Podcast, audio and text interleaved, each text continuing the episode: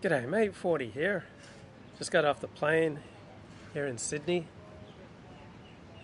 And uh, it's kind of interesting going through customs and not being treated like a suspect, not being treated like the enemy. That's the wonderful thing about returning to a coherent, cohesive country like Australia.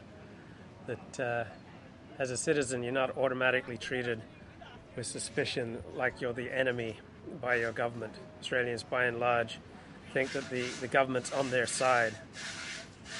It's kind of a nice thing. So we're here at Coogee Beach. So plane arrived about 7:30 this morning. Made my way through customs in about half an hour. Perfectly pleasant experience. Then rode public transport, rode the bus here to Coogee.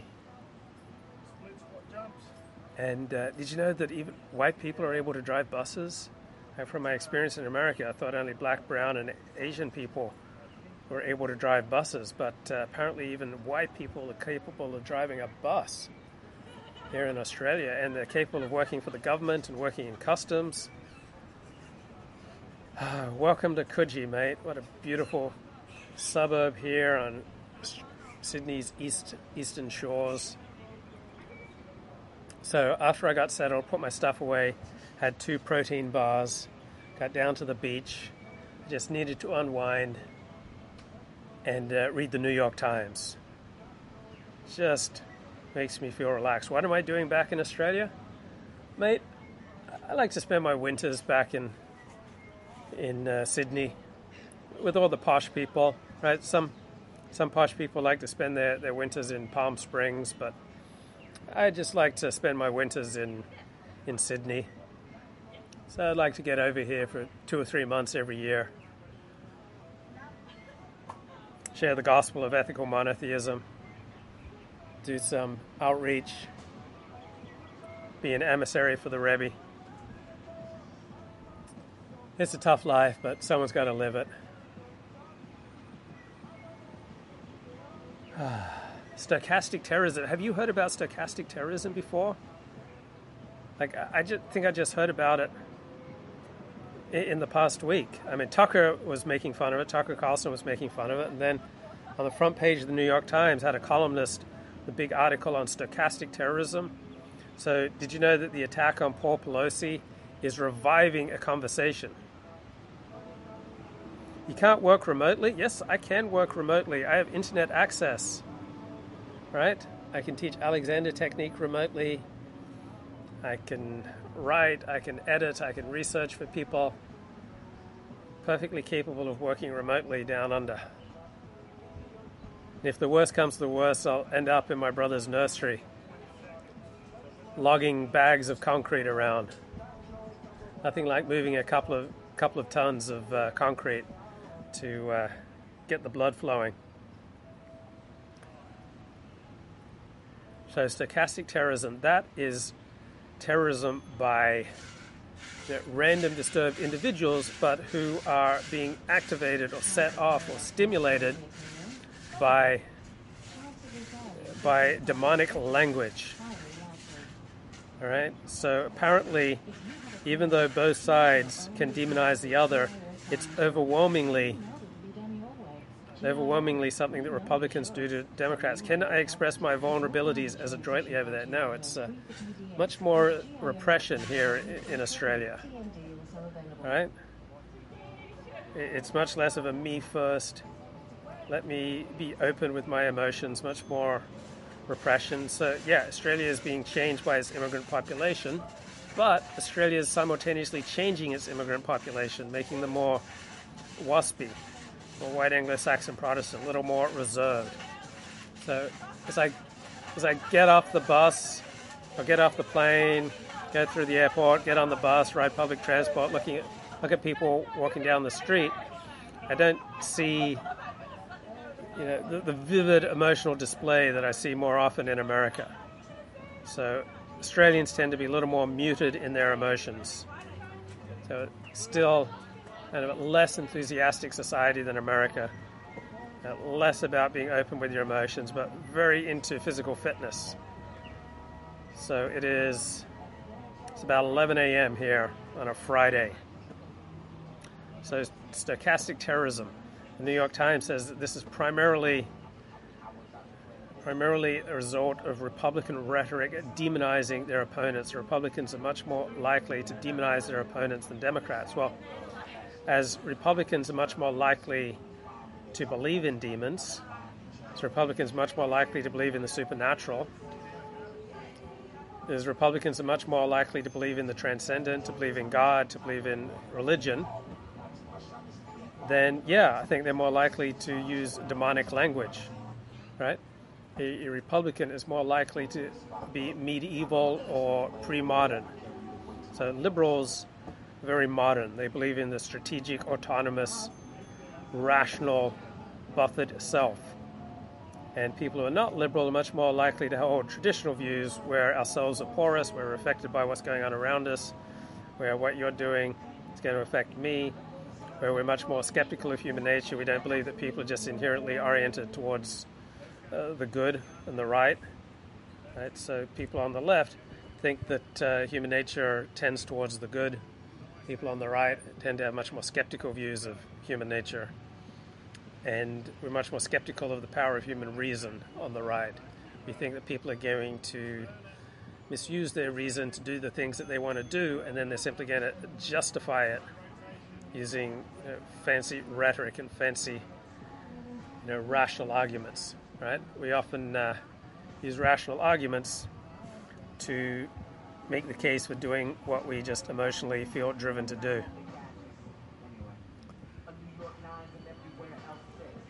So, yeah, I bet Republicans are more likely to demonize their opponents, just as you know, people who believe that you can choose your sex, right? They're more likely to believe in uh, transgender language and that orientation.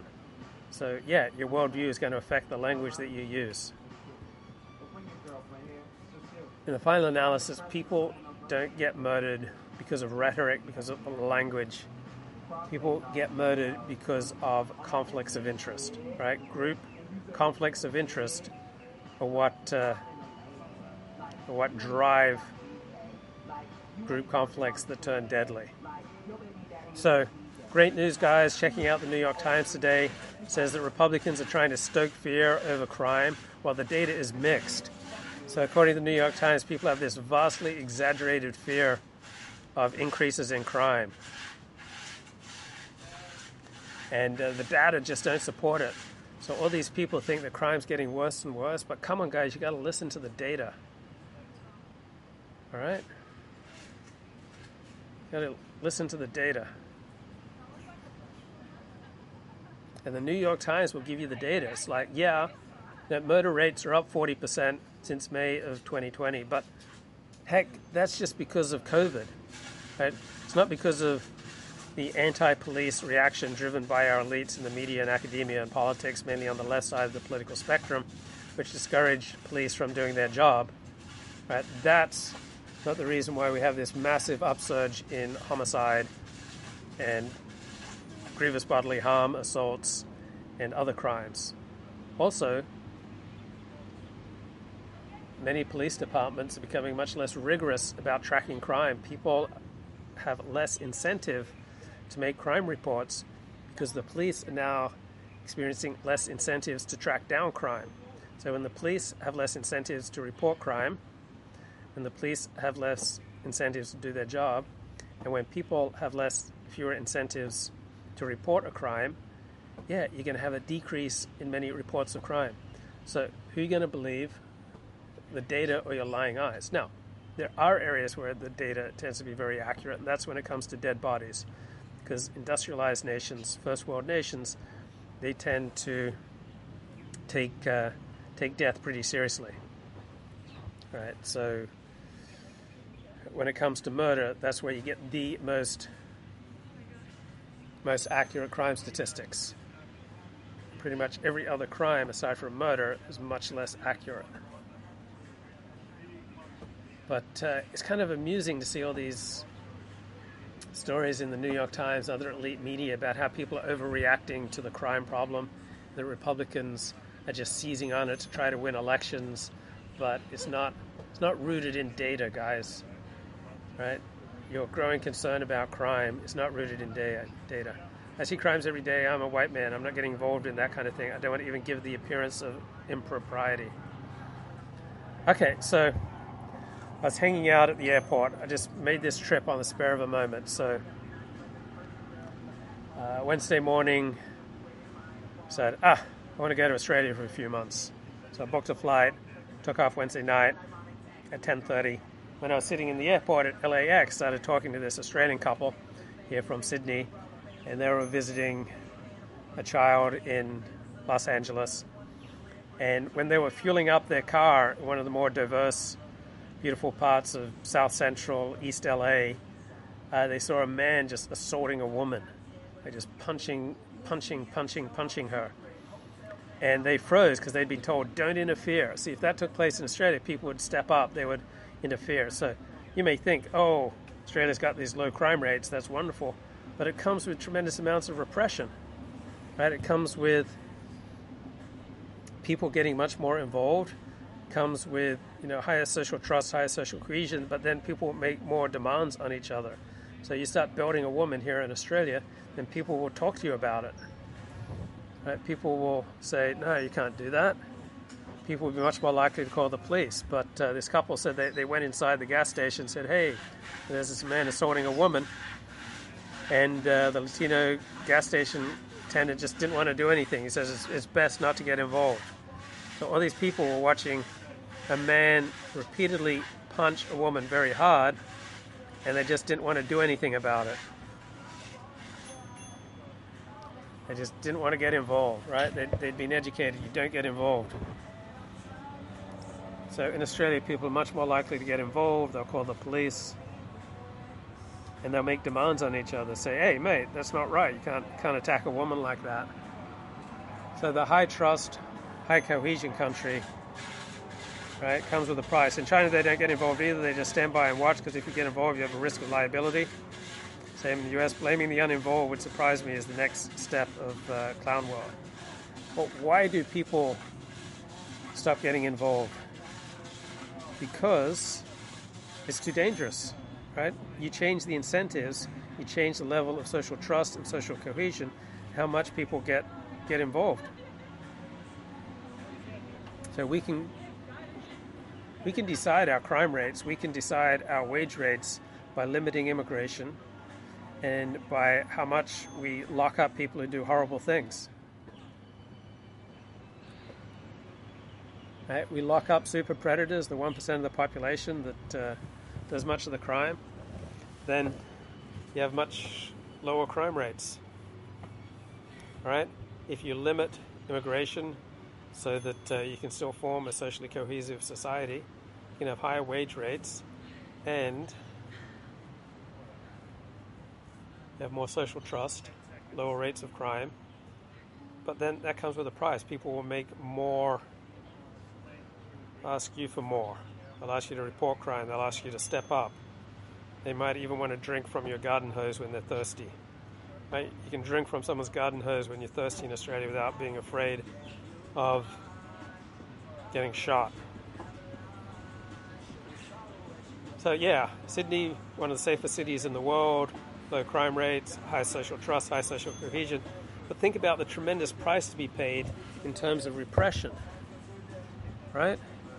So there's virtually no public masturbation here in Australia. You don't see human feces smeared all over the sidewalks. Right? You just don't see the graffiti, don't see the mariachi bands. So think about what you give up. Yeah, you have lower rates of crime, but you have much higher rates of repression.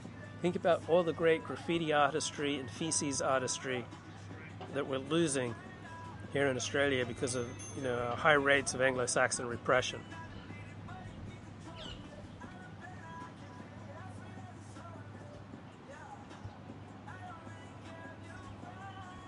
And also, people are a little more restrained here in Australia. They're not as uh, me first. They're not as self-expressive. they're not oh I just got to follow my bliss. I just got to do my own thing. Like people much more concerned about their mates, much more concerned about their relationships with other people, much more concerned about their connections, much more concerned about their standing in society, kind of a less of a me first society. Not nearly as many fare jumpers. Like got on the bus, and uh, quite different from riding the bus in LA, New York City, Washington D.C., Chicago, where apparently there there are privileged groups of people who don't have to pay the fare but uh, there aren't there aren't apparently whole groups of people marked out by the will of heaven here in Australia don't feel obliged to pay the fare. Every, almost everybody seems to pay the fare, and they can even leave baggies out for people to pick up after their dogs because the, the baggies don't get stolen. You can have nice things. Like look out at this park. there's no trash. There's no graffiti. They have these beautiful public spaces, clean public restrooms, clean beaches. It's safe. You can go anywhere in Sydney anytime. You don't have to fear for your life. But it comes with a price of repression.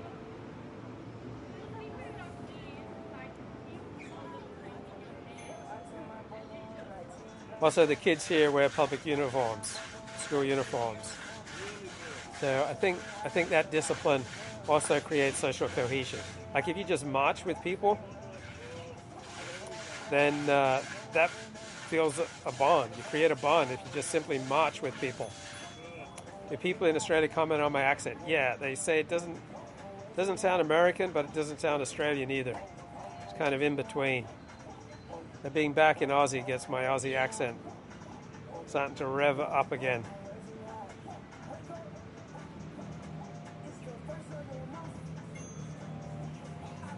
So there aren't uh, bad parts of town in Sydney.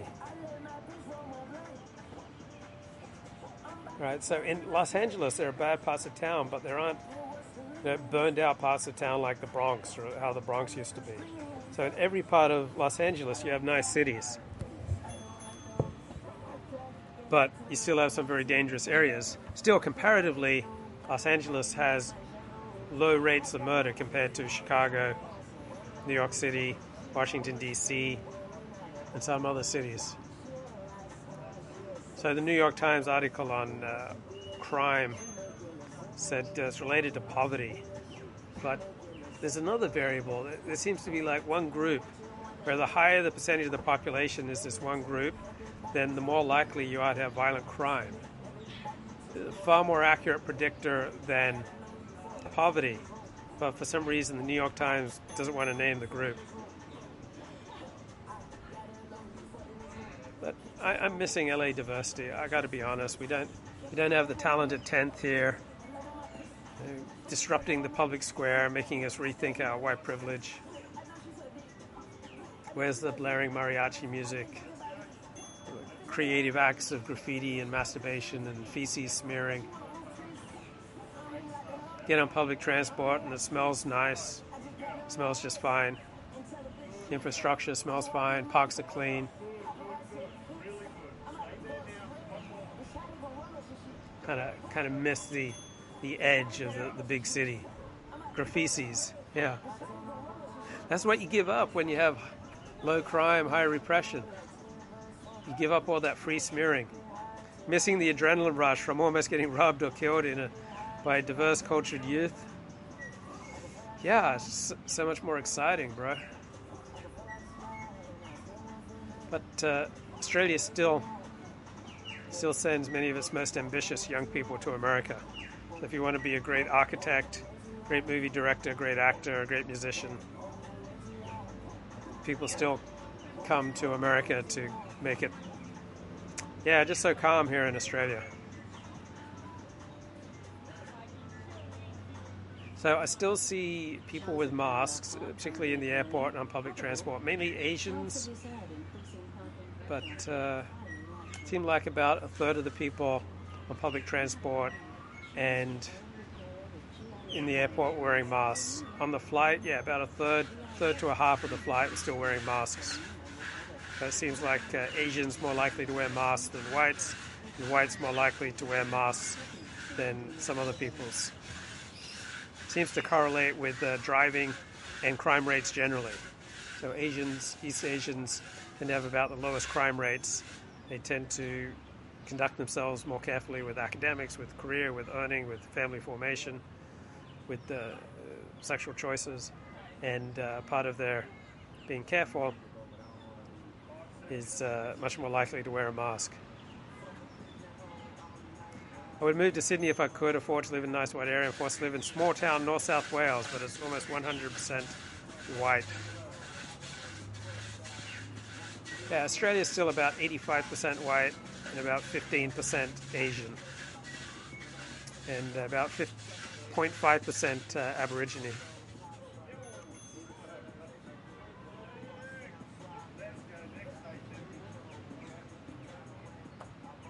So I'm going to be canceling a lot of my subscriptions, like to YouTube TV, to uh, get NFL Red Zone, uh, Paramount Plus, because they're, they're, no good over here. So Kayo Sports, I think last time I was here for like $27 a month, I could get all the sports I want.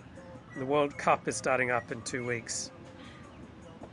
So we get Kayo Sports, $27 a month, all the live streaming sports that I want or need. And also many of the, the best ESPN Plus documentaries are on there as well. Some of their own original docos. So just to the left of me is the beautiful Coogee to Bondi walk. So I'm looking forward to doing that. Just gorgeous walk along the coast, about uh, five miles or so.